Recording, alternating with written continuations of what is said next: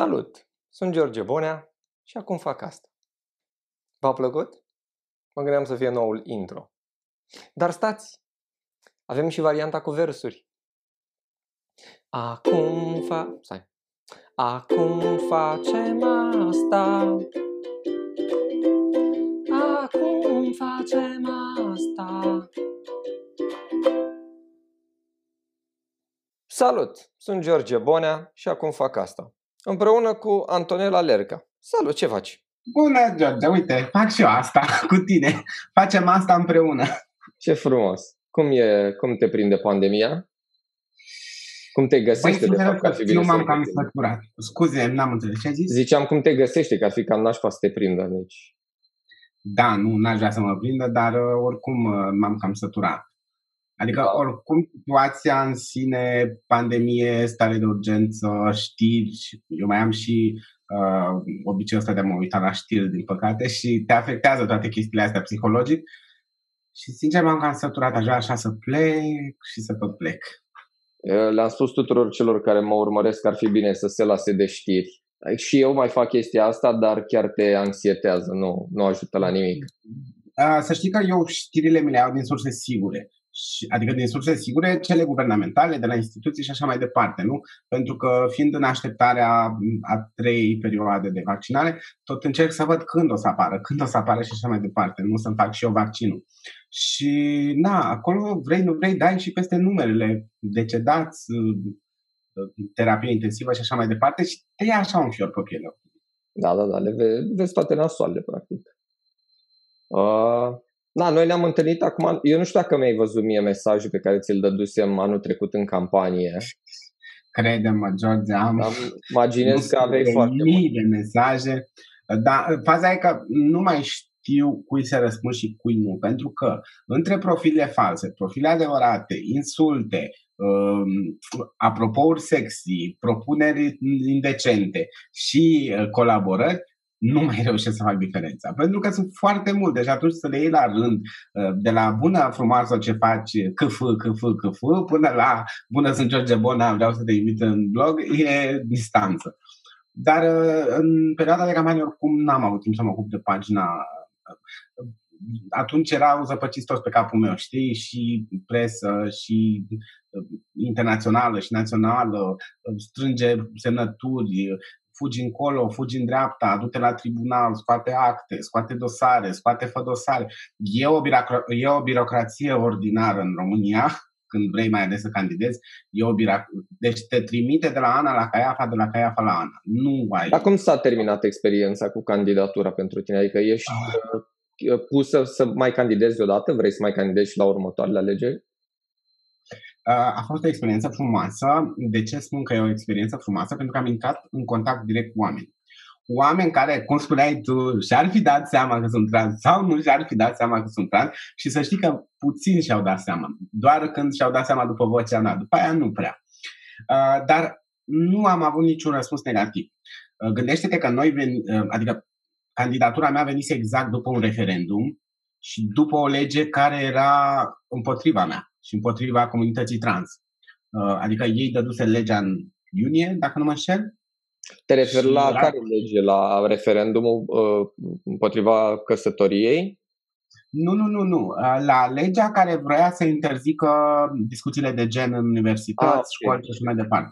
Ei o dăduse exact în luna în care eu candidasem. Deci eu am oficializat candidatura și am ieșit cu un comunicat public exact după lege, tocmai pentru că eram sătulă de atacuri, ba referendum, ba anti-trans, ba lege antigen, ba terfelită prin spațiu public de fel și fel de senatori, PMP, pagini, meme-uri și așa mai departe. Bine, dacă stai să iei pe partea aia, tot vizibilitatea era și aia, știi?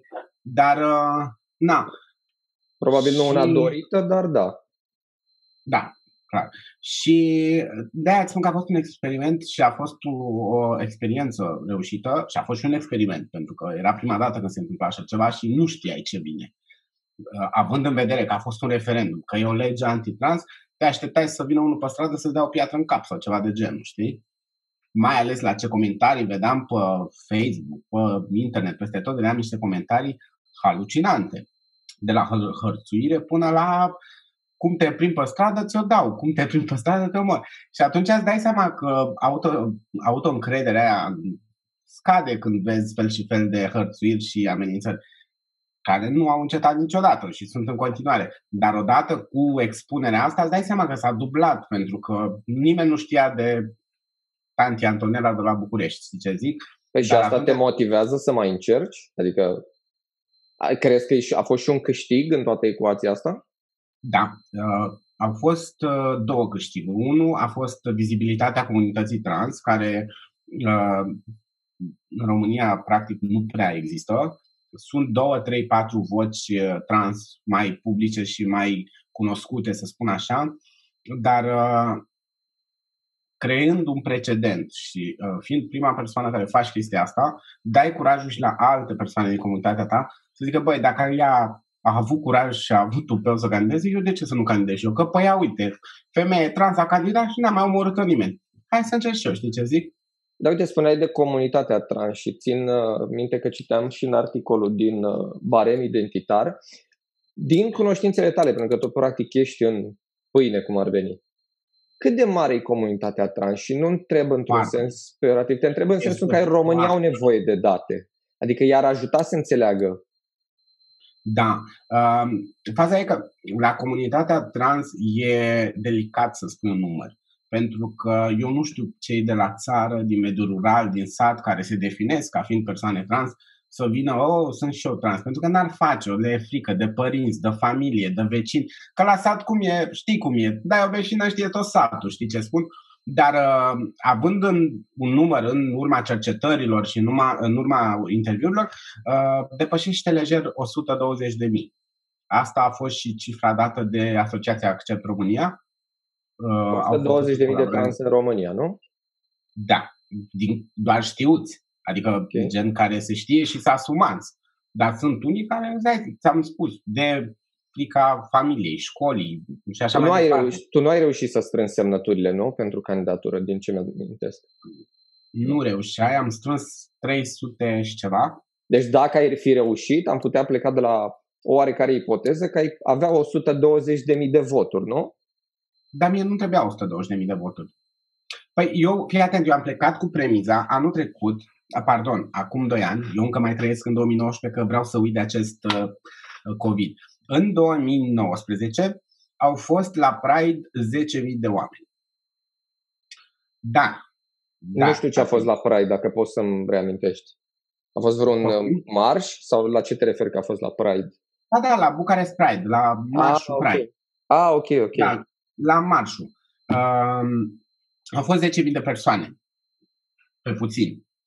Uh, și m-am gândit că din 10.000 de persoane, ca eu să strâng 3.000 de semnături, 2.000 și ceva de semnături, e un fleac.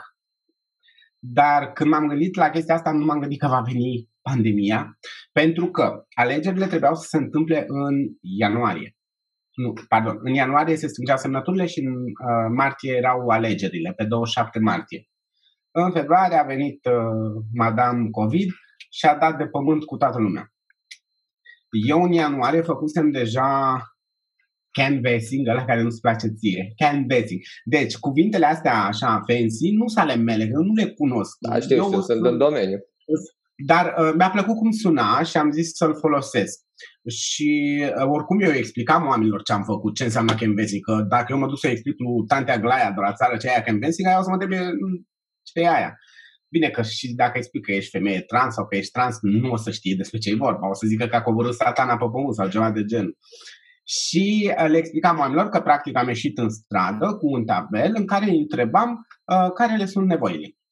Și întrebam de la tanti cu flori până la tanti cu uh, măturatul pe stradă. Nu aveam criterii. Pentru că tocmai asta a fost și ideea toată a mea de a uh, vorbi în numele oamenilor care nu sunt ascultați. Pentru că știi tot timpul aceleași persoane, aceeași uh, cravată, vă dăm niște orez, o găleată de plastic, nu știu, ceva de gen. Și am zis, bă, hai să strângem o echipă și să mergem pe stradă și să întrebăm ce vor, care le sunt problemele. Și noi am pus acolo trei principale pe care noi le consideram, mai ales eu locuind în sectorul 2D peste 2 ani de zile, m-am confruntat cu probleme publice. Adică nu mi-am axat uh, campania pe LGBT, feminist și așa mai departe. Nu, pentru că uh, e vorba uh, de o intersecție a problemelor care toți le avem. Adică și gunoiul, că sunt gay, tot trebuie să arunc gunoiul, că sunt hetero, tot trebuie să arunc gunoiul. Știi ce zic? Da, da, da. Și atunci am nevoie de mai multe coșuri de gunoi. Am nevoie de spații verzi care sunt călcate în picioare și parcate mașinile în parcuri, mai atunci să treci cu copilul cu căruciorul. și atunci am încercat să găsim problemele comune ale oamenilor și să le dăm o, o formă de intersecționalitate, ceea ce înseamnă mai multe intersecții de etnii, identități, de gen, orientări sexuale și așa mai departe. Și crezi că ei au reacționat negativ pentru că tu, mă refer la, nu știu, oamenii care au, de la care ai cerut uh, semnături, au fost toți deschiși la da, tocmai asta ți-am spus că de asta a fost o experiență super plăcută. Uh, am avut doar două cazuri în care o persoană n-a vrut să-mi dea semnătura și mi-a spus că nu e de acord cu transexualele. Și am spus, să știți că nu se spune transexuale, se spune, ah, ok, ok. Dar nu a, a reacționat uh, urât. Și de aia spun că alea 300 de semnături le-am strâns pe om, adică mers la el, semnat. Dar uh, au fost niște chestii foarte complicate care în alte alegeri nu au existat. Uh, sistemul online de stingere de semnături. Sistemul online de strângere de semnături a fost lansat cu o săptămână înainte de alegeri. N-aveai când să strângi 2000 de semnături, nici dacă vroiai. Da, da, da. Am, am mai avut uh, la podcast invitat o candidată, tot așa independentă, și îmi spunea cât de, practic, mărșav e gândit sistemul electoral, cât de greu e să strângi semnături, A, câte piedici poți avea. Eu puteam să înving acest sistem dacă nu exista pandemia COVID pentru că eu văd câtă influență am în social media, în grupurile mele. Eu nu trăiesc într-o bula mea, știi? Pentru că uh, majoritatea, stânga progresistă, nu știu ce, trăiește în bula aia lor și e tot roz și frumos, știi?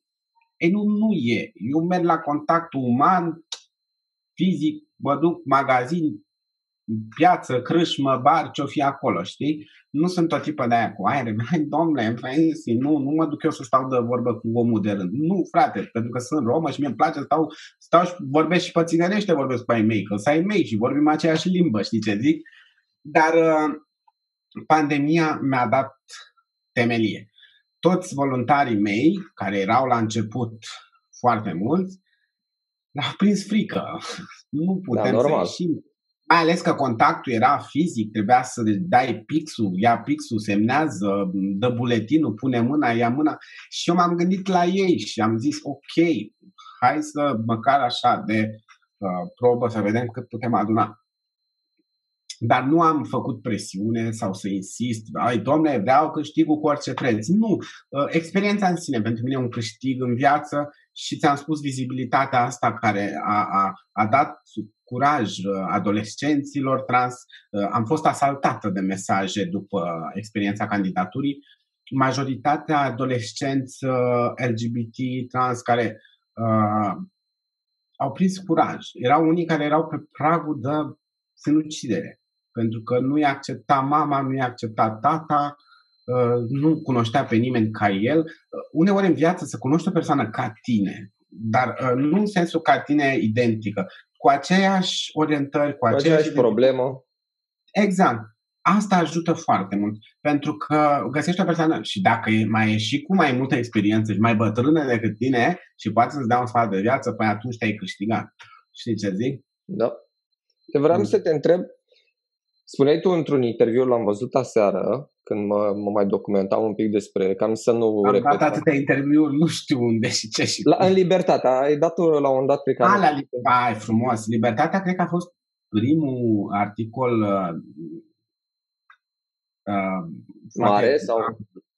Ah. Da, știu minte că am filmat două zile. Adică am filmat, nu glumă. Am văzut că era cadru în care te trezeai, era o nebunie. Da, da, da. Deci am filmat două zile, dar am făcut-o cu pasiune și am făcut-o cu Florinela Iosip, care se schimbase de la Adevărul la Libertatea și țin minte că au fost primele două articole ei și um, eu nu mi expusesem viața mea toată în, în mass media sau în presă. Mai scriam articole la Vice, dar nu, nu dădeam tot din casa afară, știi? Ceea ce e ciudat atunci... pentru Vice. Poftim? Ceea ce e ciudat pentru Vice. Uh, nu neapărat, pentru că uneori se centrează doar pe anumite uh, idei. De, știu, toată anumite... lumea știe. Da, așa. Și uh, la Libertate mi-a plăcut foarte mult că tipa asta era foarte... Da, da, da, asta e că l-am văzut. Și în interviul ăla spuneai ceva de, uh, de genul că eu uh, te străduiești să fii feminină în anumite situații și contexte. Și vreau să te întreb ce înseamnă pentru tine feminitatea, cum ai descrie-o în câteva cuvinte, că îmi dau seama că ar fi o definiție amplă. Dar pentru o, tine... Doamne, feminitatea nu poate fi exprimată în câteva cuvinte, pentru că ea diferă de la persoană la persoană. Păi de asta zic pentru tine. Pentru mine personal, feminitatea e acea, nu știu, gingășie, uh, acea delicateță, în același timp rafinament al meu uh, și senzualitate. Bine, uite acum că mai găsim nemachiată și vai de capul meu, că de obicei sunt mai aranjată, mai sexy, dar acum nu am avut timp că ți-am scăs pe schimb. Uh, deci, da, um, feminitatea pentru mine e senzualitate, e în același timp putere, pentru că e o senzualitate puternică, pentru că știi ce ai în mână și cum poți să-l folosești, cum să-ți folosești aturile, nu? Dar repet, nu pot să o cuprind pe toată feminitatea. Păi nu, asta mă interesa cum o vezi da. Dar, de exemplu, te consider o feministă? O, Doamne! Um, eu mă declar o feministă, dar uh, nu am eu încă studiile necesare să înțeleg teoriile feminismului și valurile și tot felul de chestii de astea, pentru că mă depășește. Nu e... Eu ce înțeleg prin feminism, când înțeleg drepturi egale ale tuturor. Și când spun ale tuturor, înțeleg și femei, și gay, și LGBT, și rom, și maghiari și așa mai departe. Adică pentru mine drepturi legale, care nu ar trebui de fapt să insiste lupta asta, nici nu ar trebui să existe, uh, dar pentru mine lupta asta e definită prin feminism. Acum că sunt și exagerări radicale, le găsim peste tot și la conservatori, și la uh, stânga, și la feminism, și la LGBT și așa mai departe. Mă bucur că ai spus tu că sunt exagerări peste tot ca să nu fiu nevoit să Asta fac. le găsim peste tot. Uite, eu, de exemplu, am găsit și în zona feminismului care sunt anti-trans, care spun că nu, că femeile trans nu sunt femei, că au um, penis între picioare. Și de ce păi crezi dacă... că se întâmplă chestia asta? Adică cum, cum percepi tu? feministă, pentru că o feministă adevărată nu se oprește în organele genitale. Pentru că tocmai asta e ideea feminismului de a lupta drepturi egale pentru toată lumea, nu indiferent de sex, religie, gen și așa mai departe, culoare. Păi și atunci dacă tu te oprești într-o simplă definiție a biologiei, anatomiei, ce am eu, genitale între picioare, atunci ești tâmpită, scuză-mă. Nu are niciun sens să, să spui că ești feministă. Sau, și să știi că sunt niște mișcări care cresc foarte mult. Și când spun că cresc, cresc la nivel european. Adică și în alte țări, ai văzut ce se întâmplă în Polonia, ai văzut ce se întâmplă în Ungaria. Adică e o mișcare foarte puternică europeană care tocmai își are rădăcinile în uh, biserica adventistă, nu știu, tot felul de religii, care au, au văzut că nu merg pe partea de conservatori să atace uh, Uh, mișcările minorităților și atunci ce au zis? Hai să ne dăm de partea lor, dar în același timp să fim contra. Un fel de okay. gică contra. Ok. Uh, da. M-am bucurat că ai zis chestia asta despre feministe și că ai atras atenția asupra aspectului că sunt feministe care nu tolerează persoanele trans, pentru că anul trecut am citit o carte foarte interesantă, e scrisă de un uh, autor conservator din Marea Britanie. Mie îmi place să citesc și dintr-o bulă și din alta. E Douglas Morey. E o carte pe care o găsești și în uh, librărie acum, dacă mergi, Madness of Crowd se numește. Și el atrăgea atenția, sunt multe puncte de vedere cu care nici tu nu o să fii de acord, nici eu nu sunt de acord cu el. Dar atrăgea... Dar știi care e faza? Scuze-mă că te întreb. Gede, uh, faza e că eu sunt o persoană care pot să accept uh, uh, contrapăreri sau păreri contra, dacă sunt bine argumentate. Dar dacă mie îmi vii să-mi spui că Adam și Eva... A, păi nu, nu, nu, că uite, uite ce argument avea el uh, în legătură cu ce ai spus tu cu feministele și femeile care nu sunt tolerante cu persoanele trans. El spunea, și acum uh, cumva parafrazez, că pentru femei o persoană trans este o formă de caricatură a femeii. Pentru că o persoană, o pe, ce, el își justifica argumentația folosindu-se și de probabil niște interviuri făcute cu feministe și femei. Spunea că persoanele trans căutând să-și facă operații și să aibă sânii uh, exagerat de mari sau să aibă fesierii mari sau să aibă un machiaj strident sau să se îmbrace excesiv de sexy și provocator, ele, persoanele trans, de fapt, stereotipizează femeia și o aduc nu. într-o zonă de caricatură. Hai să-ți explic ce se întâmplă. El a dat argumentația asta, dar e o argumentație foarte proastă. Pentru că femeile trans, uite îți spun eu, nu ar fi mult mai ușor să fii feminină fără să te mai machezi, fără să-ți bagi laser pe față să scadă barba, fără să-ți mai bagi silicon. De ce pui toate chestiile astea pe tine și intervenționezi?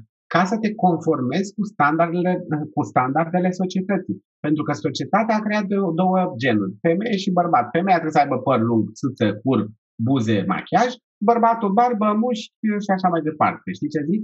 Și atunci noi trebuie să ne conformăm standardelor societății ca să, de ce? Să nu fim bătute, să nu fim omorâte pe stradă. Și atunci uh, intervine acest passing, care tu nu înțelegeai ce e acest passing. Passing înseamnă ca eu să merg pe stradă și cineva să nu-și dea seama că sunt o femeie trans să zică, a, e o femeie, mai urâțică, dar e femeie, știi? Și passing ăsta nu-l are toată lumea.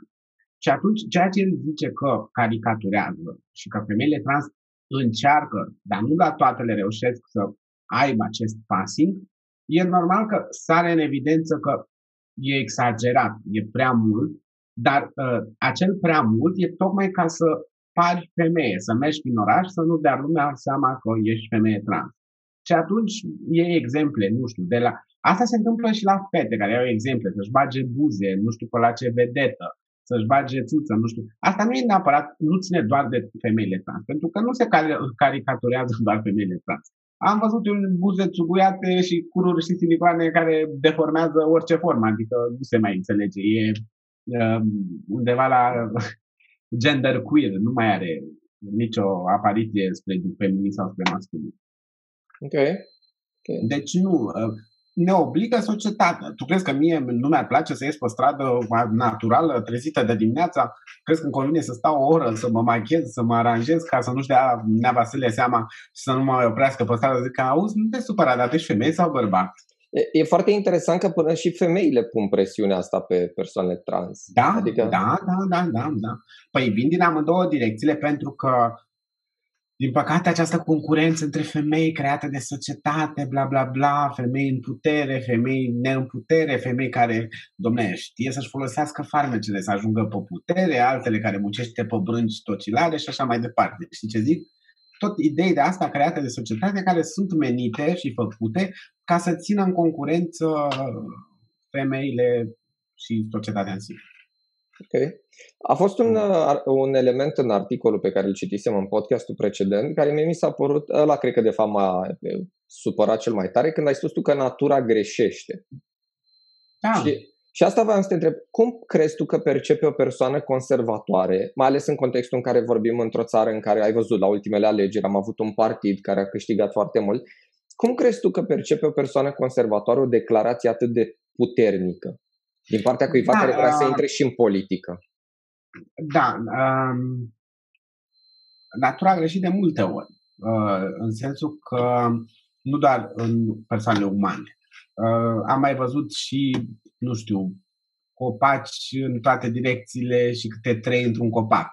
Uh, sunt diferite. Uh, aparte că declarația a fost făcută pentru mine, că a greșit, pentru că fiecare are un statement și statementul meu e că natura a greșit cu mine, nu cu toată lumea în general, pentru că nu suntem greșeli ale naturii.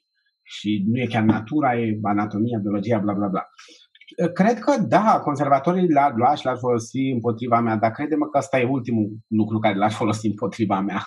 Adică sunt multe alte chestii pe care le folosesc și pe care uh, le asum public. Nu, uite, de exemplu, eu mi-asum că sunt o lucrătoare sexuală și de ce spun lucrătoare sexuală? Pentru că prostituată sună urât și noi nu ne spunem noi între noi nu o să spunem niciodată, fă, te duci să te prostituezi în seara asta, nu. Noi ne întrebăm între noi, fă, ești în seara asta la muncă? Da, fă, ești la muncă, tu ești la muncă? E vorba de muncă. Că noi nu ne ducem acolo că ne place, vezi, doamne, să ne arătăm țâțele curul la client, să ne dea bani. Nu, eu mă duc acolo la munca mea. E un schimb de uh, bani, e un tu cumperi ai ce vrei, eu am ce vreau și așa mai departe. Adică, și atunci noi o definim ca muncă. De-aia ne, ne numim lucrătoare sexuală sau uh, practică munca sexuală. Că prostituate sună prea mm, spre poliție, spre fancy și așa mai departe, politicieni, numai ei folosesc cuvintele astea prostituată și oricum ei o folosesc cu, un, cu o tentă de insultă, și ce zic? Da, da, da. Adică, fiind o tentă insultativă. Pe când dacă spui, domnule, mă duc la muncă, sunt muncă, lucrătoare sexuală. Da, uite, Așa. Într-un alt Zi. interviu spuneai că tu cumva ai fost nevoită să lucrezi în domeniu. Să... Oh, da, da, da. Deci nu a păi, fost o da. alegere, n-a fost uh, o intenție. Până la urmă, e o alegere, că tu alegi să faci meseria asta. Nu? Da, da, da, da. Ai fost, cumva, ai fost cumva constrânsă de, să zicem, probleme financiare. Să zicem, constrânsă de circunstanțe. Pentru Așa. că femeile trans, mai ales femeile trans care nu, repet iară, nu au passing, să vede o barbă, se vede o musteață și te duci cu buletin de băiat și tu ești dita mai siliconată, păr lung și te ia la, păi știți, avem o problemă. Întotdeauna femeile trans confruntă această problemă a buletinelor, a cărților de identitate și a actelor în general la orice angajare. Și credem, să o spun, pe făcute și pe probate. Adică, ai fost, ai încercat să-ți găsești alt da, job? Dar nu numai o dată. Deci am încercat enorm să mă angajez și asta nu numai în România, și în afara țării am încercat. Și nu te gândi că acolo sunt câinii cu colace coadă, că și acolo sunt rasiști, adică don't worry. Și am depus CV-uri, peste CV-uri și crede, mă vorbesc șase limbi, adică vorbesc italiana, engleza, franceza, uh, romanii și românca. Și românca, acum a sunat alta, și româna. Uh, e o tipă blondă, nu știu dacă o știi, care spune, vorbesc cu românca.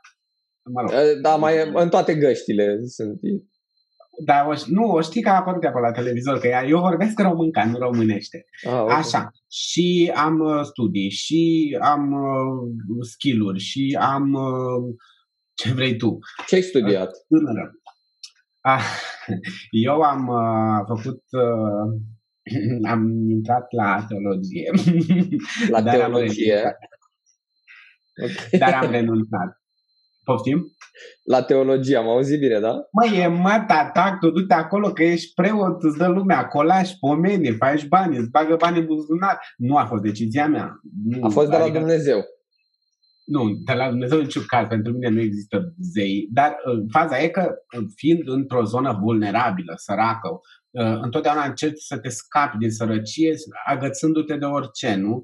Și familia își pune speranțele în persoana și membru familiei care e mai cu școală, care vede că are tendințe de a învăța. Eu, de exemplu, când eram mic am avut premii naționale la Ștefan Procopiu, mergeam, îmi plăcea fizica, chimia, mie și acum îmi place să citesc maxim uh, și îmi place să, să întreb, să pun întrebări, să aflu mai multe, întotdeauna. Eu mă întreb de la uh, până cum arată o stea, până la ce, cum arată un atom microscopic și așa mai departe. Fel și fel de întrebări îmi pun. Și atunci uh, părinții au văzut că eu tindeam spre a avea numai 9, 10, 9, 10 și atunci am zis, frate popă, că iese banul. Ca să vezi și care este concepția oamenilor de rând.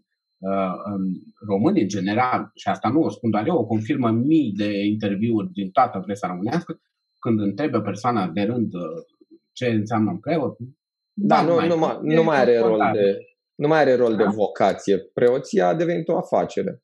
Exact, exact. Și atunci uh, oamenii conștientizează chestia asta, că nu sunt proști. Știu că a fi preot iese bani. Și atunci asta a fost ideea mamei. Uh, eu nu, îți dai seama. Uh, eu deja la 14 ani aveam tendințe de a-mi asuma identitatea de gen, probleme, familia, bla bla, în fine, am depășit toate acele episoade și am renunțat la școală și am plecat în Italia să-mi... Okay. Uh, Dar meseria pe care o ai acum, ai recomanda-o cuiva? Adică dacă ai fi în fața unor tinere și tineri, ai putea spune, băi, puteți să încercați meseria asta? Acum depinde în comparație cu ce o pui, pentru că oricum în România există o stigmă asupra muncii sexuale. Dom'le, e o rușine să faci așa ceva. Poți să compar cu vreo țară? E vreo țară în care e ok? Întreb. Da, uite, uh, Olanda, Noua Zeelandă, uh, Elveția sunt țări care au uh, pe jumate legalizat uh, munca sexuală și Păi și nu există nici stigmat social? Adică nu ești... Nu, nu.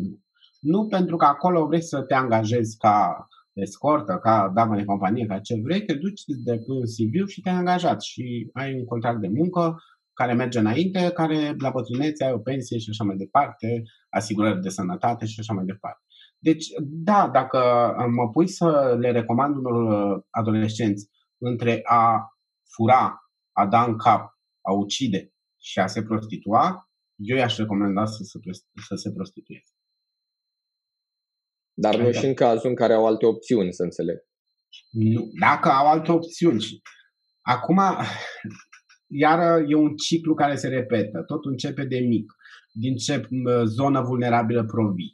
Ă, școala, studii, părinți. E, e un întreg mecanism care funcționează, știi? În care și statul își are rădăcinile, pentru că statul trebuie să ofere șanse egale tuturor. Ceea ce nu se prea întâmplă la noi, știi? Și atunci, de exemplu, pentru femeile trans, ce să facem? Adică nu te angajează nimeni tocmai pentru că sunt transfob. Nu suportă femeile trans. Poți să ai tu șapte facultăți. Dar ai fost vor. la un interviu în București sau în țară și chiar, da, da, da, și chiar ți s-a zis că... La o, dar nu, păi nu stroși, mă, nu o să zic în față, nu te angajăm că ești... De aia frumos, că vă sunăm noi, știți, am găsit pe altcineva. Adică întotdeauna o să-ți dea cu flit așa mișto, știi? Ca să nu-ți dai seama. Mă rog, ca să nu-ți dai seama. Tu dai seama că nu ești proastă, știi? Dar n-ai cum. Adică pricepi aluzia, știi? E da. ca și cum ai spune, știi, eu n-am nimic cu gay, am prietenii gay, știi? Dar... La fel și cu romi, și cu... Da, da, știi? N-ai, ce să faci? Și eu ce aș Hai, discriminare, să țip discriminare, să urlu discriminare. Păi pe ce? Că nema dovezi, nema probe, pe ce să țip? N-ai cum să țip. Ții în sufletul tău acolo și taci din gură. Și asta nu se întâmplă doar când îți cauți de muncă și uh, diferite chestii, nu știu, credite la bancă, împrumuturi, uh, închirii, aoleu, nu-ți mai spun, femeile trans ca să-și închirieze o casă în București, uh, garsoniera asta în mizerie care urmez aici, după două, trei săptămâni am găsit-o. Am vizitat uh, 25 de apartamente toate au fost de acord la început să facem, da, sigur, imediat. Bani în mână, deci cu bani în mână. Hai, ia banii plus uh, garanția plus chiria în avans. Da, da, sigur, dați-mi un buletin. Și acolo s-a terminat. I-ai dat buletinul, ai stricat tot, știi? Dar, dar cum e legea acum cu buletinul? Tu poți să te duci să-l schimbi și să apară cu noul nume? Că știu că nu. poți să-ți schimbi numele. Eu... Nu. Nu, nu, nu. Uh, administrativ poți să-ți schimbi, uite, n-ai văzut Dorian cum și-a... Culmea, vezi, persoanele... Pe asta zic, Dorian și-a pus Nu, nu e aceeași chestie, că Dorian și-a, și-a schimbat, dar Dorian are alte resurse financiare și așa mai departe. Pe te Ca... costă? Da, costă, costă. Administrativ poți să-l faci, dar uh, nu poți să schimbi sexul, CNP-ul și nu te ajută cu nimic. Hai stai un pic, măcar perceptual, măcar perceptual mă gândesc că te ajută că, uite, tu dai buletinul unei persoane, vede nume de femeie, vede poză cu tine. Păi, a, tocmai asta e că nu-ți dă nume de femeie. Nu. Îți, uh, te pune să alegi uh, o modalitate a numelui tău neutră. Deci nu ai voie să-ți schimbi, uh, da, gen, uite, Antonella, da? Uh, hai să facem Antonella la neutru. Ant, Anto, Anto. Înțelegi ce zic? Adică uh, uh, nici masculin, nici feminin, pentru că nu vor. Și atunci trebuie să începi un întreg proces. Da, ce să vorbim de buletin, că oricum când te duci să-și faci poze, îți faci o mie de probleme că zice că nu ești uh, ok, că dă-ți machiajul jos, prinde părul la spate. I-am zis, doamnă, spuză-mă, n-am cum să fac chestii de asta, că am uh, acid ialuronic în buze și machiaj semi-permanent. Nu, nu, nu, chemăm domnul comandant. Cheamă și comandantul și pe cine vrei tu. Deci a fost o, o întreagă istorie care a durat două ore și până la urmă au câștigat ei. Pentru că mie îmi trebuia buletinul și îmi trebuia tocmai ca să candidez și atunci a trebuit să-mi prind părul la spate, să șterg un pic de fond de ten ca să pot să-mi fac poza la buletin. Și atunci tu îmi spui de schimbarea numelui, deci deja next level. Repet, văzând da. faza cu Dorian Popa, am crezut că e o treabă ușoară, poate de câțiva zeci sute de lei, te duci, schimbi numele și ai bălciu. Nu, nu, e foarte greu.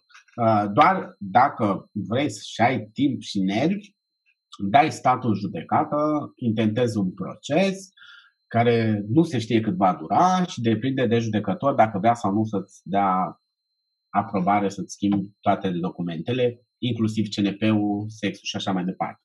Dar anul acesta sunt două vești bune pentru comunitatea trans și cei care se uită acum la noi poate să prindă tupeu și curaj. Să știi Avem că sunt, că am primit mesaje. Super. Avem o decizie CEDO de la Curtea Europeană a Drepturilor Omului sau ceva de genul.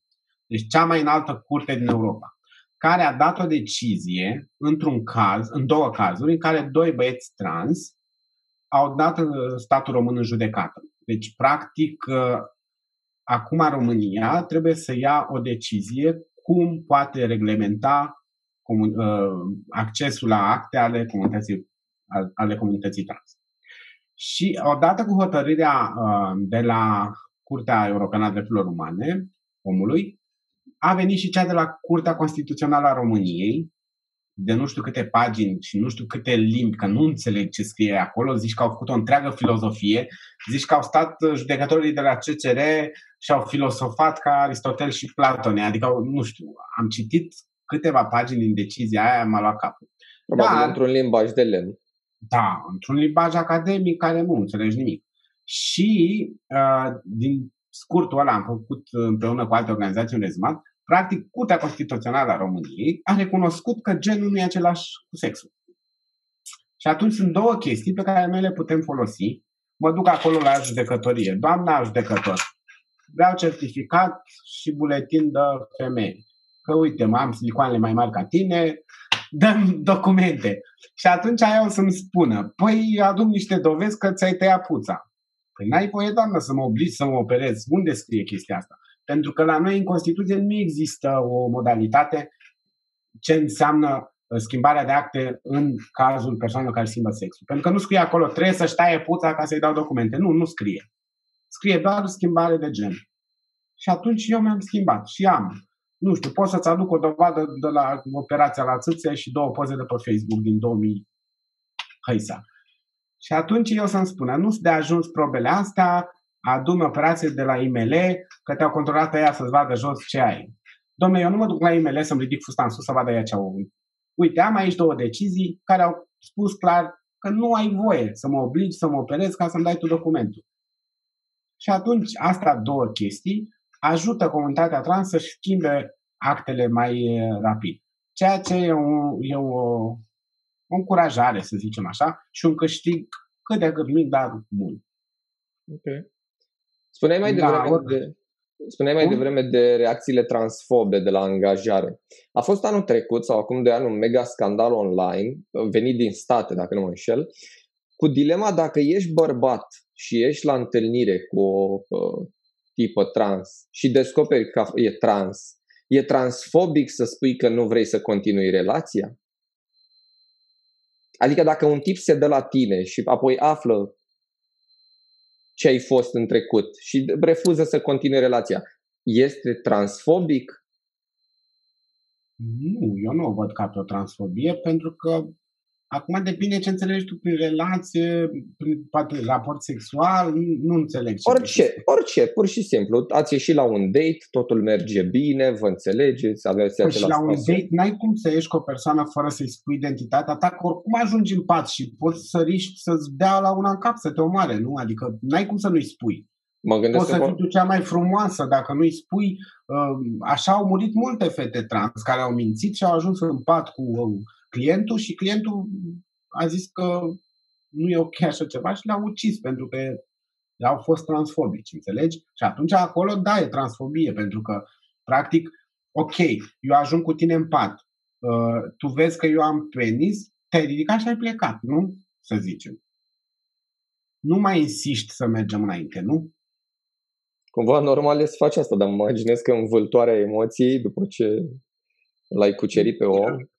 Ok, să zicem că ai un șoc nu știu ce înseamnă a fi acel șoc, pentru că există pornografie, există Google, adică ai de unde să-ți iei informațiile, știi ce zic?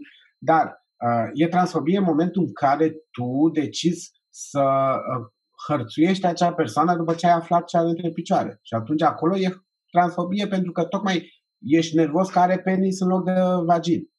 Că pe tine nu te interesează el ca persoană, pe tine te-ai fixat pe organele genitale, știi? Pe când o persoană normală s-a șocat, a, nu mi-ai spus, ok, nu sunt interesat în așa ceva, îmi pare rău, pa. Știi ce zic? Nu, aici mă refeream în contextul ăsta în care totul e ok, decent, nimeni nu se omoară, nimeni nu se bate. Aici era dilema dacă e trans, să nu-ți dorești o relație cu o persoană, dacă e transfobic, să nu-și dorești o relație cu o persoană. Nu, nu e transfobic să nu-ți dorești o relație cu cu persoanele trans. Că părea că îi anulezi feminitatea, asta era unul din argumente, că îi anulezi feminitatea, că... Hmm. Păi, de ce să-i anulezi? Dacă persoana aia nu, nu se regăsește și nu vrea o experiență... Da, corect.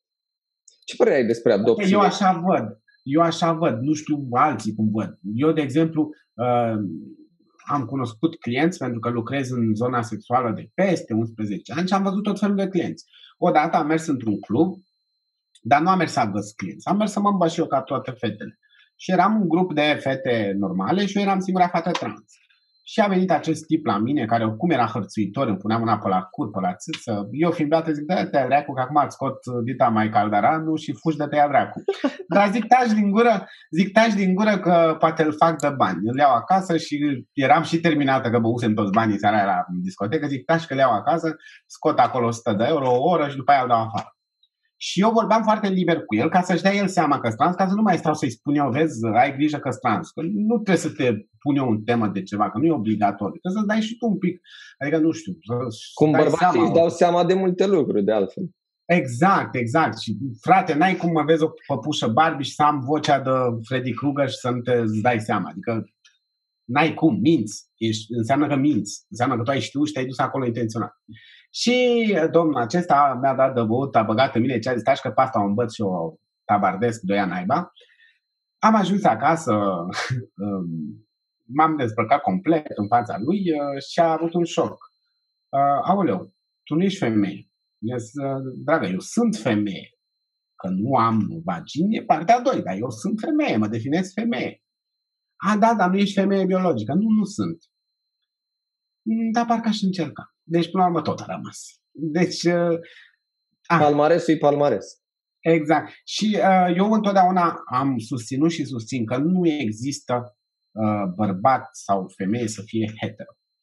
Întotdeauna ne naștem bisexual.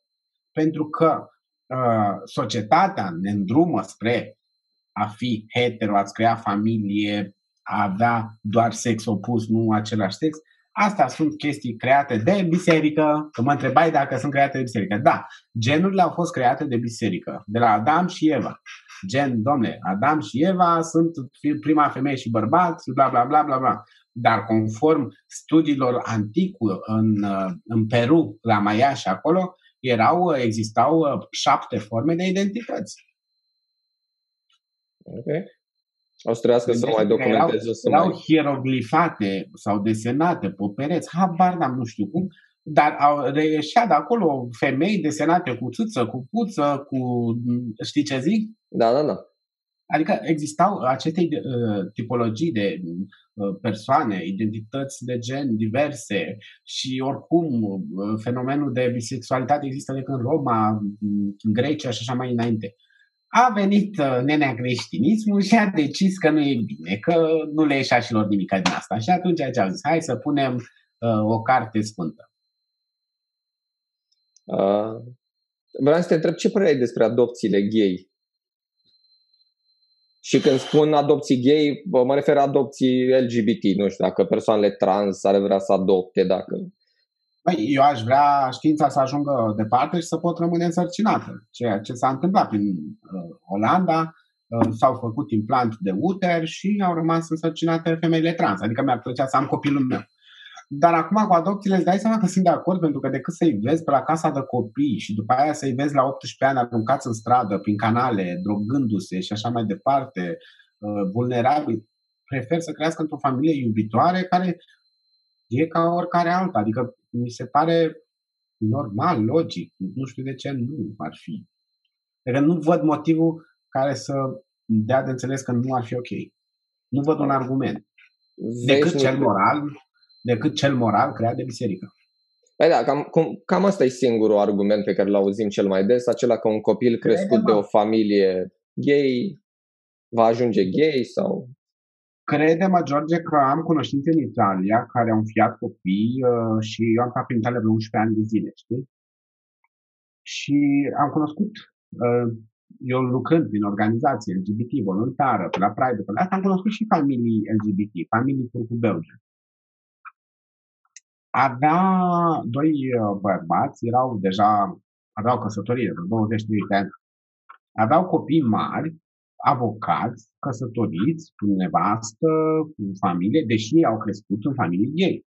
Știi ce zic? Adică că se spune că, domne, se homosexualizează copilul. Nu e adevărat. Copilul oricum va fi ceea ce vrea el, indiferent de deciziile. Adică și eu am fost ce am vrut eu, indiferent de deciziile părinților. Adică mama mea vrea preot, tata vrea urmaș, uh, nevasta și așa mai departe. Și uite unde sunt, adică nu m-am conformat.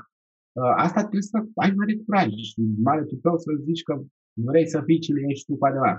Dacă nu putem trăiesc în minciună, cum sunt mulți care trăiesc în minciună, de dragul cui? De dragul familiei, de dragul societății, ha, ha, ce frumos să ne prefacem, sărbătoare în familie, Crăciun în familie, după două zile de Crăciun o sunăm pe Antonella, bună, un scurt vreau și eu să-mi dai și mie o leacă și pa.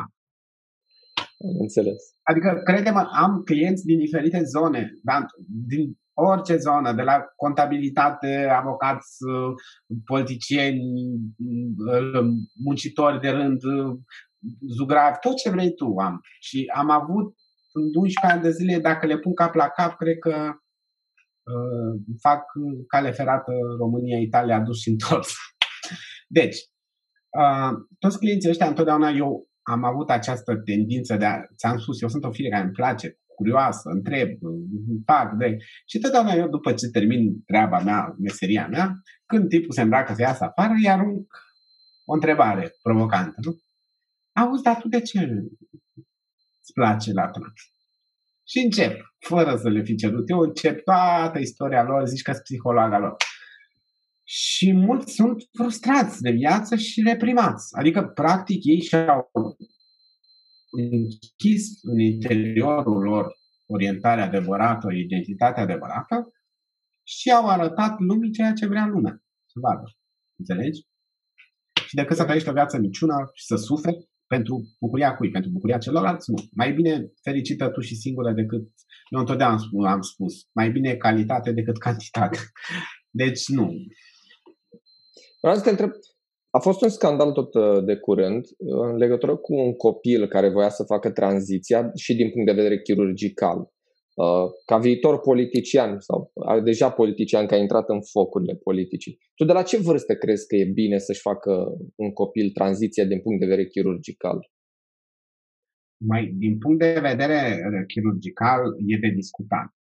Uh, din punct de vedere al explorării identităților de gen, e bine să lași de mic să-și exploreze corpul, lasă să se masturbeze, că nu e o rușine, lasă să își atingă corpul, dar în același timp să știe care sunt limitele altora de a le atinge corpul.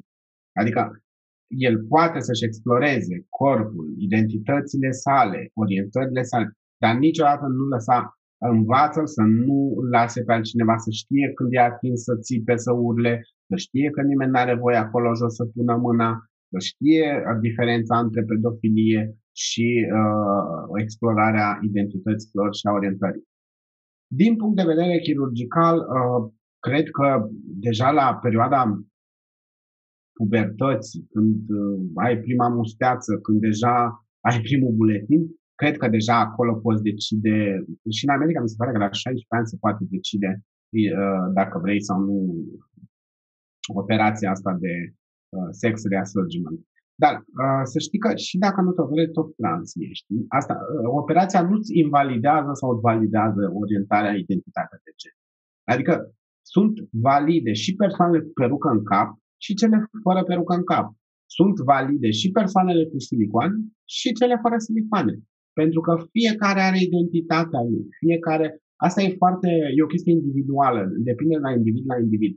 Nu pot eu să impun altei persoane, nu, dragă, nu ești destul de trans că n-ai silicoane. Nu, dragă, nu ești destul de trans că porți perucă. Nu, nu există destul de. Nu există o, o, o ierarhie. Nu, identitățile de gen e un spectru atât de mare și de imens, de la, uh, nu știu, a fi jumate de cap rasă verde, albastră până la, nu știu, sunt N, N și forme de a-ți exprima orientările, identității. Cine suntem noi să punem stop? Și de ce să punem stop? Pentru că așa spune societatea, că nu e frumos. Asta e singurul motiv, că altceva nu văd. O, un contraargument să fie valid, solid, academic, științific, nu văd. Până și OMS-ul, Organizația Mondială a Sănătății, Adică s-au, s-au reunit atâția doctori, docenți, bla bla bla. Și au hotărât, domne, identitatea de gen nu e o boală, disforia de gen nu e o boală. Păi și vii tu, Nea Vasile, de la satul nu știu care pe Facebook, ți-a dat Dumnezeu internet și vii și spui tu mie că sunt bolnavă mental. Păi ce te bazezi tu? Știi ce zic? Da, da, da. Adică Cumva, viața de... se întâmplă. Da. da, și viața e atât de frumoasă și colorată, de ce trebuie să o trăim în umbre? și să ne conformăm că na, așa e societatea, așa e frumos, nu putem să fim un pic mai, știi, nu. Ține cumva de credințele fiecăruia, na. Nu le-aș spune credințe, pentru că iar aici vorbim de îndoctrinarea teologică, de la mici școli, religie. Spuneai că tu ești atee, nu? Eu sunt uh, agonistic ateu, așa, adică și eu am crezările mele, nu știu, în energii pozitive, în energii negative.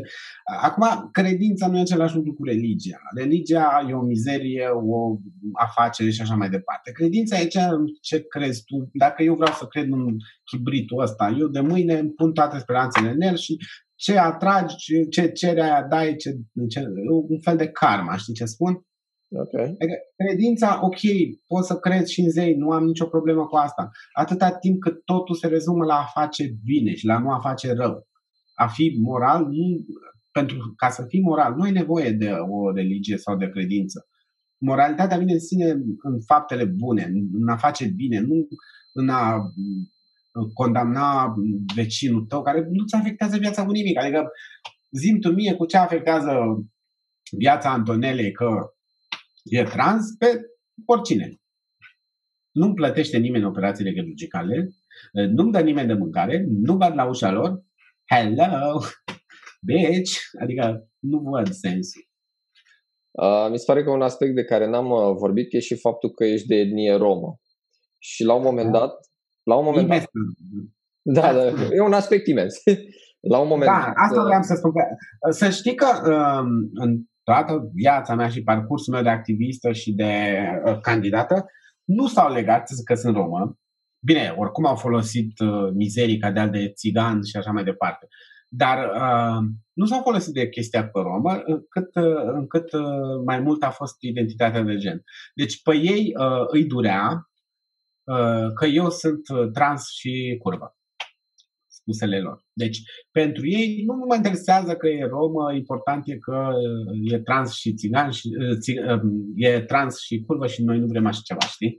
Adică Partea, partea bună e că n-au zis că nu vor romi, deci practic ai făcut un, da, da. Deci ai făcut un serviciu da. etniei.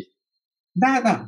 Uh, lasă-mă că și în interiorul etniei avem destul... Asta voiam să te întreb. Cum te simți da. tu știind că și în interiorul etniei care e discriminată, ei la rândul lor discriminează? Adică... Da, e, e groaznic. E la fel cum spui minoritățile maghiare și alea care se iară discriminează alte minorități. Știi? Mie mi se pare că cel mai frumos ar fi ca toate minoritățile astea vulnerabile, dacă s-ar uni toate, ar face schimbare puternică în România. Adică o schimbare foarte puternică. Faza e că întotdeauna există influențele religiei și ale credinței și așa mai departe și în comunitatea romă există aceste influențe teologice acolo unde sunt. Pentru că, uite, avem zona unde sunt spre vrăjitorii și așa mai departe, care nu au nicio legătură și sunt total de acord. Dar avem zona asta de adventiști, mai nou încep să se boteze peste noapte, pe la 20 de ani, nu știu, fel și fel de religii, de ziua șaptea, nu mai știu, au apărut uh, foarte multe noi. Și toți se folosesc tocmai pe, pe chestia asta de orator, știi? Uh, au niște oratori foarte buni care își fac treaba, știi? Și atunci influențele astea religioase se văd și în comportamentul lor cu semenii lor. Înțelegi? Uh, am avut la un moment dat mesaje de la fel și fel de persoane rome care mi-au zis că mă dau afară din etnie, că fac etnia de râs.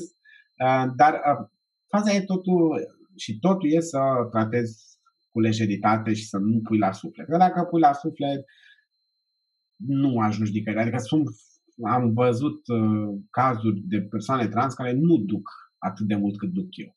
Deci crede-mă că am dus. Da, am dus insulte, mai ales acolo, după video, când scuipam uh, afișul paleologul, vai de capul meu. Pe ăla nu venit, l-am văzut. Pe ăla nu cred că l-am văzut. A venit un val așa de conservatorism, dar dă la mă, cu unde ești, că acum am să stai gâtul. Adică Știi? Dar toți din spatele tastaturii. Dar pe stradă n-am pățit nimic. Dar de ce scuipase afișului paleologul? Ah, poveste veche. Era a candidat la președinție, mi se pare. Cred că a fost și pe la primărie. Nu, nu, candidat. Ah, da, da, da, la, la, la prezidențiale a candidat. Ca președinte a României. Și văzusem afișele lui peste tot, peste tot. Și am văzut unul și în comunitatea romă. Și acolo m-a luat spumele. Și ce zic? Păi ok, înțeleg Uh, și de obicei ei, oricum ei și au locurile astea, locuri luminate, lux, uh, centrale, niciodată în zonele vulnerabile, știi? Și l-am găsit acolo băieți și m-a luat spumele, știi? Și Dar el e conservator? Adică mai, uh, e ultra conservator, nu e conservator, adică e, are un discurs foarte uh, anti-LGBT, anti-orice. El și cu ăla. Cum neamțul, da, pe neamțul știu. Păi amândoi au fost în același partid. PMP-ul. Păi da, da, da. PMP-ul e mizeria. Vai cât m-am bucurat că n-au luat alegeri. Și după aia mi-a venit bomba. Haur. Au mâncat aici. Te-ai bucurat degeaba. Cap de dracu dai de măsa, știi? Mai uh, să știi că aur e pe populist, pe conservatorist, dar e mai mult spre naționalism, legionarist de la, știi? Hai că vorbim acum, zici că suntem mai politicieni. Au niște tendințe de asta de vagabonzi de fotbal de aia, cum zice, doamne, de țipă ei pe la fotbal. Ultraș? Așa, de aia. Și, sincer, pe ăștia, da, țipă și anti-gay, dar nu e că să duc acolo să dea lege anti-gay sau anti-trans, știi? Și oricum sunt o minoritate, nu reprezintă un pericol foarte grav. Uh, un pericol foarte grav reprezintă în continuare Biserica Ortodoxă Română, care s-a introdus în Parlament. Au grupul lor de rugăciune în Parlament legea antitrans a dat-o grupul de rugăciune din Parlament cu 10 minute înainte să încheie ședința. Deci noaptea ca hoții, știi?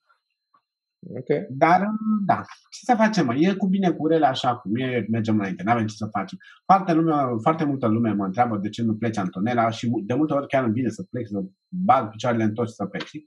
Da, dacă mă duc eu, care sunt și eu, o voce vocală, că restul nu prea iesă. După aia chiar că nu se mai vorbește deloc de subiectul trans. Păi ce, tu vrei să-mi spui de mie că să vorbea de subiectul trans până am candidat eu? Cine vorbea? Trans nu, trans nu. Pe de știu că scrisesem la comentarii că știu că o voce a comunității LGBT a fost o perioadă destul de lungă Remus Cernea. După aia el a dispărut total. Nu, ai mai vorbit și de Remus Cernea video. Nu, Remus Cernea nu este o voce a comunității LGBT. A fost doar un oportunist care a văzut nu știu ce propunere de parteneriat de lege și l-a dus pe l-a dus la vale și pe ăla, adică n-a fost în stare nici cu ăla să rezolve ceva. El era, da, de stânga, progresistă, dar nu, nu făcea parte din comunitate. Noi mergem mai mult pe, adică dacă pe tine te doare ceva, te duci tu să spui ce, ce te doare. E un fel de autoreprezentare, știi ce zic? Adică dacă eu am trecut prin viața de trans și crede nu e ușor viața de trans, e destul de grea. E mai grea decât alte, orice alte minorități. Pentru că trebuie să fii atentă să nu fii victimă pe stradă. Da, uite, în 2021 vreau să spun că mi-am luat scuipat pe stradă. Hello? Nimic nou. Dar uh, nu ca aici, că vezi, Doamne, sunt nu știu ce public și mă cunoaște lumea. Nu, pur și simplu de la oameni care nu te cunosc și care le scârbă de femeile trans și nu suportă. Înțelegi? Și atunci uh, merg pe premiza că autoreprezentarea e cea mai bună.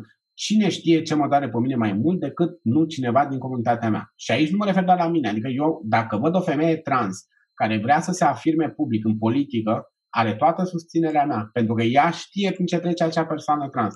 Dar nu-l trimit pe Remus Scena să vorbească pentru femeile trans. Păi ce știe la de tratament hormonal, de viața de trans de zi cu zi? Nu. N-are, e o, o, o oportunitate ca să apuși o bucată la ciolan, știi? Ok. N-am, n-am știut perspectiva asta. Eu am trăit uh, până să dispară Remus Cernea din peisaj, că a dispărut. Mm. Am trăit cu impresia că el este îmbrățișat de comunitatea LGBT și că e o voce asumată.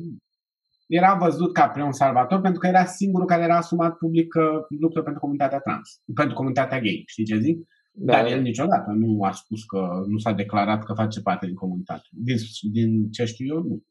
Și uh, comunitatea nu avea pe nimeni public să-și asume. Nu era o Antonella care să urle să țipe vrem drepturi, știi? Nu era un Vlad Bischi care să facă proteste pe la piața universității și așa mai departe, știi? Și să fie și din comunitate, să știe cel doar. Era un acolo și el. Uite ca să te întreb și ce mai îmi salvasem de la cei de pe grupulețul de Facebook. Consider că ai o atitudine exhibiționistă? Oh, I love exhibiționist. I love it. Ah, ok, deci ai, ai răspuns la întrebare. Uh, acum, exhibiționism uh, depinde cum îl interpretează oamenii. Pentru că exhibiționism are multe forme. Pot să fii și cele, nu știu cum se numesc, doamne, care se duc cu țâțele goale pe la Parlament. Uh, femen din Ucraina, mm-hmm. activistele femen din Ucraina, ele și... o, Exact, ala e o formă de exhibiție. Eu nu mă duc să-mi dau țâțele jos în Parlament. În schimb, îmi place să fiu considerată radicală. Că eu ce am în gușă și în căpușă. Nu sunt vreo academică să o iau pe uh, vocabulare. Pot, dacă îmi pun minte la contribuție, mă pun în seara asta și mâine bag o carte în mine de la Uh, Kant sau de la Marx, uh, două bag 100% și mâine îți țin un discurs, dar zici, Doamne, de unde a picat asta senatoare, știi? Nu, eu vreau să vorbesc pe înțelesul oamenilor și cu cuvinte sărace de rând. Că mai place și mie să mai folosesc câte un cuvânt de ăsta fezi, eu zic așa, că îmi place mie. Canvas. Tuturor ne place să folosim cuvinte care nu sunt. Adică e plin Facebook-ul de englezisme și tu mi-ai spus că Antonella a folosit și ea cuvinte care nu le cunoaște cunosc, adică cunosc sensul lor, dar le folosesc și așa. Okay. Măcar mă bucur că am uh, rezolvat faptul că ești radical, adică nu e un secret faptul că ai o viziune da, mai... în sensul radical, în sensul că nu accept compromisul, că dacă mie acum mi-ar veni, nu știu, PNL, PSD să zic Antonela, ta și tu din gură, dăm acolo un loc de secretară consilier. Păi a doua zi ați vedea direct video înregistrat cum mi-au propus nu știu ce. Adică nu, nu accept mizerii de astea. Pe asta merge politica din România, pe mizerie. Taci din gură, îți dau un loc acolo. Uite-te în Parlament ce avem în România. Avem o singură femeie și restul și-au împărțit ca la jocuri. Tu iei uh, afacerile interne, tu iei uh, transporturile, dar nu i-a interesat Ministerul Educației și Cercetării pe nimeni. Dar nu i-a interesat uh, sociali, uh, asistenta socială și toate astea, nu. Ei și-au dat așa, pe putere. Știi, ia de la mine mai mult, dar la Dumnezeu mai mult, cum e vorba românească. Da, corect. Uite, întrebase cineva și, na, nu știu dacă ți se potrivește întrebarea, dar mie mi s-a părut, uh, oricum, bună de pus mai multor oameni care vor mai veni la podcast. Mai ții minte scandalul de acum o lună, două, cu arbitrul român care a spus ăla negru? Nu știu dacă ești la curent cu fotbalul și cu... În iarnă, un arbitru a spus despre un jucător de fotbal ca să identifice fotbalistul, a spus ăla negru. Ți se... Spune ca să-l identifice? Păi ce, nu ești arbitru? Tu nu cunoști deja numele tuturor jucătorilor? Nu, nu, nu. Asta era din tribune. N-avea tricou pe el, avea o geacă, stătea în tribune și urla la arbitru. Și arbitru, ca să-l identifice, ai să la negru. Ți se pare că este o expresie rasistă, la negru, când vrei A, să ah, identifici? Păi cum ar veni să ții pe la tine? Uite la ala cu ochelari, ochelaristul.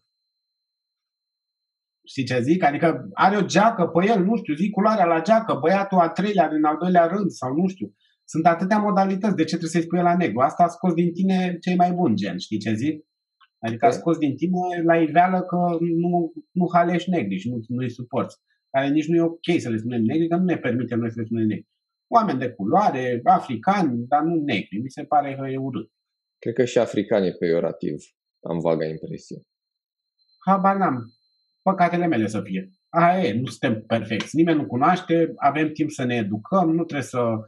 Acum nici nu trebuie să omorâm omul, poate nu e educat, dar când îl folosești ca termen peiorativ și mai ales ești haladit, ești călătorit în țări străine, la fel și fel de meciuri. Nu-mi spune tu mie că nu știai că nu e frumos să zici ăla negru. Pe bune. Dacă venea tanti Vasile de la Uh, nu știu ce sat în România, puteam să înțeleg. Bă, nu e educată, nu știe femeia, n-ai ce să ceri. Da, tu vii cu cardeală de asta ieftină, că domne n-am știut, hai mă, mă lași. Acum, na, trebuia să scoată și el într-un fel. Nu putea să zică, da, domnule, sunt rasist. Păi dacă unul fură o bancă, tu îl întrebi că a furat și el o să zică ca prostul, da, am furat? Nu o să zică, știi ce zic? Da. Adică, na.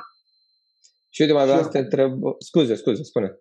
Da, ziceam, sunt atâtea modalități de a arăta o persoană, deși nu e frumos să o arăți cu degetul, până la urmă o arăți cu degetul. Uite aia de acolo, știi?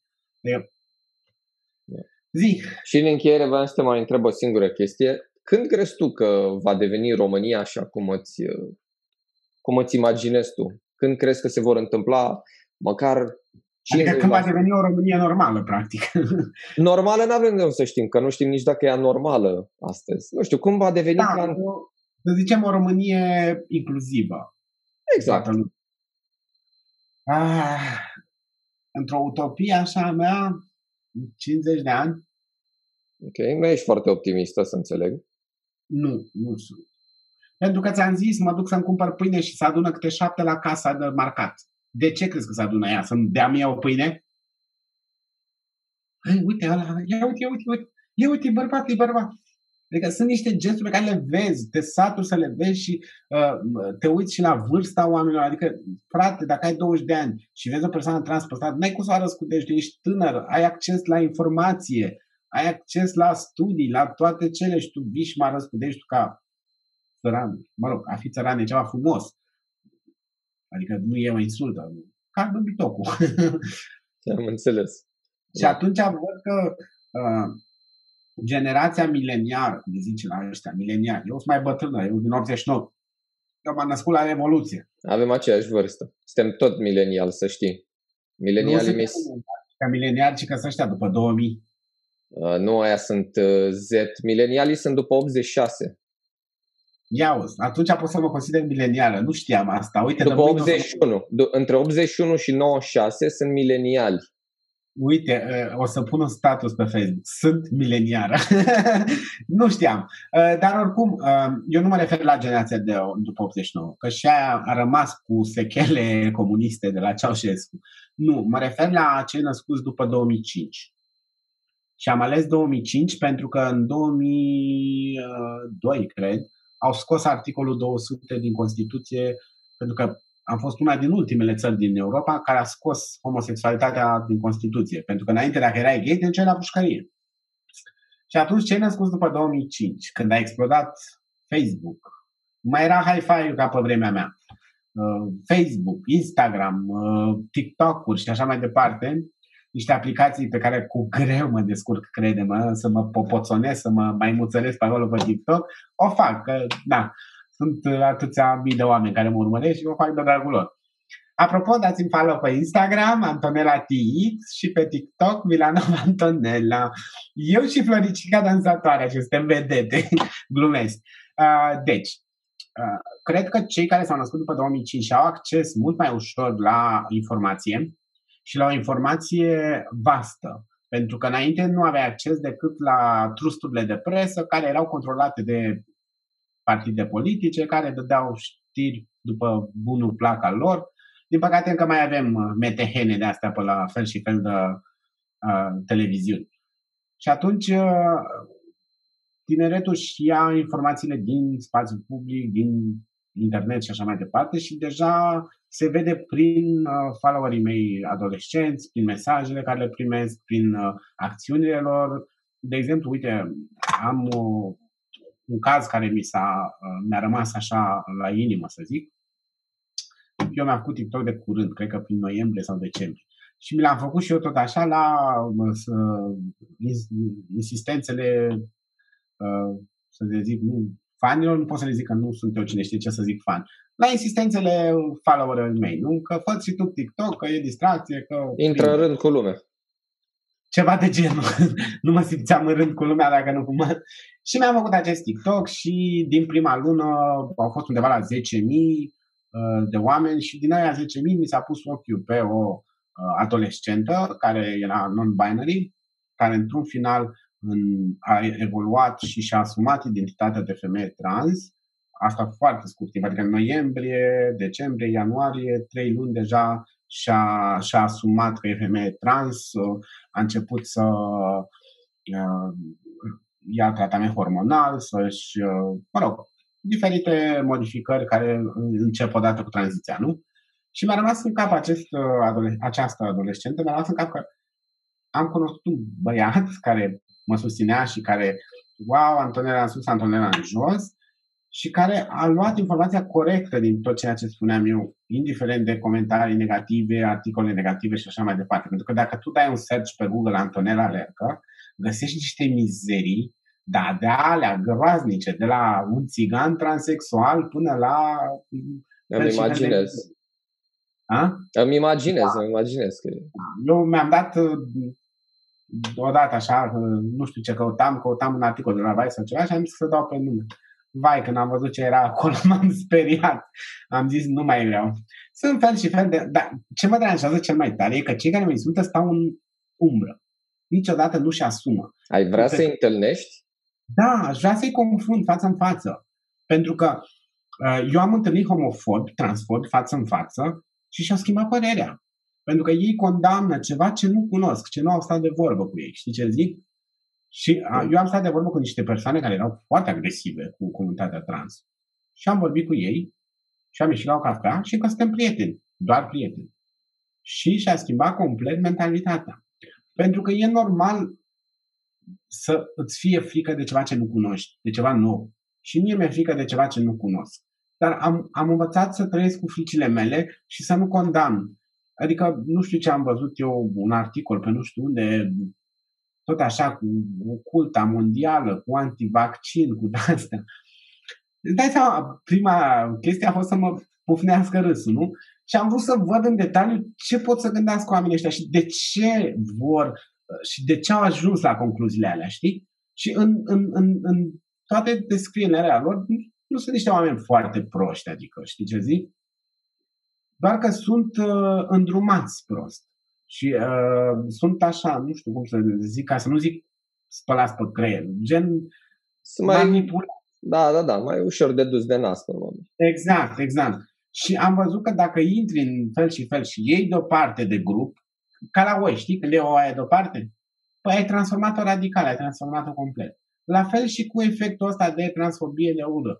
Dacă nu cunoaște efectul, uh, se declanșează sistemul de autoapărare, tot ce e nou mi-e frică. Cum e și cu vaccinul. Nu, domne, mi-e frică, cine răspunde pe așa ceva? Dar mâncăm euri la greu de când am născut și bem fruity fresh și tango la pliculeț. Da, Gen, adică, na, e frica aia de ceva ce nu cunoști. Dar dacă tu cunoști, vorbești, te interesezi, după aia îți schimbi total atitudinea. Și la fel am pățit și eu cu mulți uh, transform care și-a schimbat atitudinea după ce au stat de vorbă cu mine.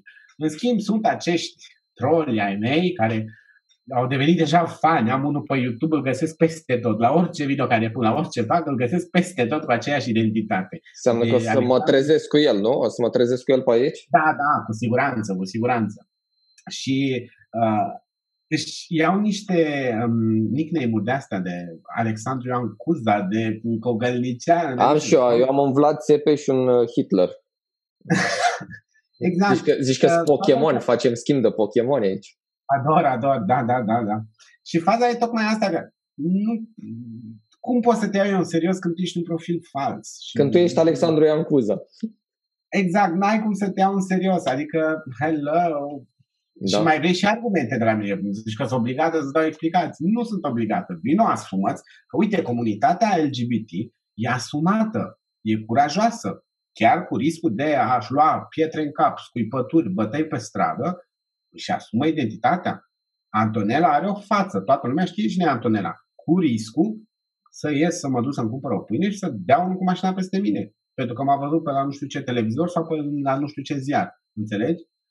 Dar frate, ești asumat. Nu vii și îmi dai cu Dumnezeu, Adam, Eva, Sodoma și Gomora. Mie, tocmai care am intrat la teologie, îmi spui tu mie de Sodoma și Gomora. Ok. Da. Atunci înseamnă că abia la bătrânețe o să, o să fie fix cum, cum îți dorești. Da. da. Eu sper și sunt optimist. În 50 de ani cred că ajungem bine. Bine, mă rog, mai inclusiv. Acum, dacă îmi permiți o glumiță, cred că o să fie bine dacă renunț la uh, fumatul electronic, ca să-mi păstrez agenda personală cu fumatul electronic. De ce? E, le am eu pe ale mele cu tutunul și cu astea. Păi și spunem, cu... ce? Păi A, eu am vorbit, eu am vorbit într-un an, dar nu mi-ai Tu nimic. Ce A, nu, e, e legat de industria tutunului și practic cum își A, da. manipulează consumatorii. Nu e, nu e nicio poveste. Am avut și la podcast pe cineva invitat. Eu, uh, eu am început, uh, și o să spun și de ce, să știi că fumatul pentru comunitățile vulnerabile e o scăpare oarecum. E o modalitate de a scăpa de grija de zi cu zi. Mă duc și trag uh, la necaz o supărare și mi-a trecut. Da, e un antianxietant. Da, e, e o prostie, e ceva psihologic acolo. Eu știu că industria tutunului, frate, bani, nu glumă. Dar pentru mine e un pas înainte că am ajuns la astea electronice, pentru că eu am fumat de la 14 ani numai Carpați și Dalea fără filtru și cred că plămânii mei negri, nu știu cât o mai duc, dar astea electronice m-au ajutat să renunț la tutunul ars și încerc să-l las și pe astea. Pentru că oricum Baftă. tutunul e, e greu. Toți spun, a, mă las când vreau. Nu, nu te lași când vrei, că nu e așa. N-ai cum să te lași când vrei, e, e un drog nu știu, poate o să mă apuc să mă dau pe iarbă, poate îmi trece de tutun. Da, cred că trebuie să mai aștept și pentru iarbă, că am vaga impresie că și iarba e într-o zonă ilegală încă. Da, e... Da, la, noi, la noi există ceva legal? Alcoolul, alcoolul e foarte legal. Păi și lumea când omoară? Când e beat. Nu. Ma, acum să știi că, dacă tot ducem discuția în zona de droguri, să știi că oamenii pot fi raționali și proști și pe droguri. A, da, da, clar. Am avut discuția asta și cu alți... Asta deja, aici deja vorbim de excese. Excesul întotdeauna mm, face rău. Nici măcar nu e vorba neapărat de excese. În Măi, zona de avem un pahar de vin în baie cu o carte în mână, nu te înveți să te absolut, duci să te Absolut, Dar dacă bei șapte litri și bei din ăla la un leu dă apă cu mona în el, atunci scuză-mă. Categoric. În schimb, la mm. droguri nu trebuie să faci neapărat exces. Ține și de structura de personalitate, că poți să fii total debil și să iei ceva care pentru alții e... Care declanșează, zici tu. Da, da, da. Nu, am încercat toate. Am încercat ecstasy, pastile, MDA-uri, iarbă, dar nu mi-au dat una. Zici că e tot meniu aici. N-am încercat de toate, da? Păi nu, n-am încercat de alea injectabile sau prostii de alea. Am încercat... Legalele. Nu legale, că nici alea nu e legale. Am încercat și praf și nu, alea nu e legal. Dar uh, am încercat ca să pot să zic, bă, o viață am, le-am încercat pe toate. Nu mi-au plăcut, n-au fost pentru mine. Mi-a plăcut pe momentul ăla, după aia a doua zi m-a durut cap, am vomitat și masele de mine și am zis niciodată mai piu. Și atunci, na. Mm, corect. N-ai cum, păi tocmai uh, zona asta de interzis întotdeauna va provoca. Uh, oameni, bărbații care vin la mine tocmai vin pentru că e interzis să mergi la o femeie trans. Este interzis să faci sex cu o femeie trans, că e păcat. Păi de-aia vin. Unde e interzis, hop și eu, știi ce zic? Ca și niște copii. Deja... Cum? Ca niște copii. Da, da, da. Dacă e interzis, acolo mă duc. Nu băga mâna în foc, în foc o bagi. Țin minte că de la mică. Nu băgam mâna în foc, că te De unde? Eu mă duceam în jar direct. Da. da. Băi, dacă mai ai uh, ceva de subliniat, eu uh, mi-am satisfăcut curiozitățile. Felicitări pentru podcastul tău. Mulțumesc frumos că ai acceptat. Am văzut pe tine pe la Măruță, dacă nu mă știu. Ah, ok. Da, da, da, la rubricuța. S-a plăcut cu mustățioarele alea, zici că erai caragiale.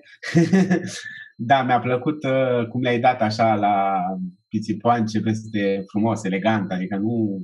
Cât de cât. Adică nu Dana Budeanu. Aia nu are niciun haz. Tu ai mai mult haz.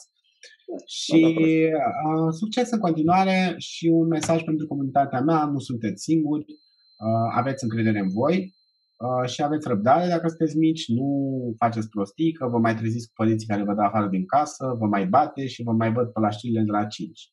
Așteptați să faceți 18 ani, să faceți ce vreți cu viața voastră. Până atunci, aia e, îndurați, că toți am îndurat. Știu, este greu, toți am vrut să devenim oameni mari, crede-mă, nu e așa de frumos să fii om mare, adică nu vă recomand, dar oricum, aveți răbdare că totul va fi bine.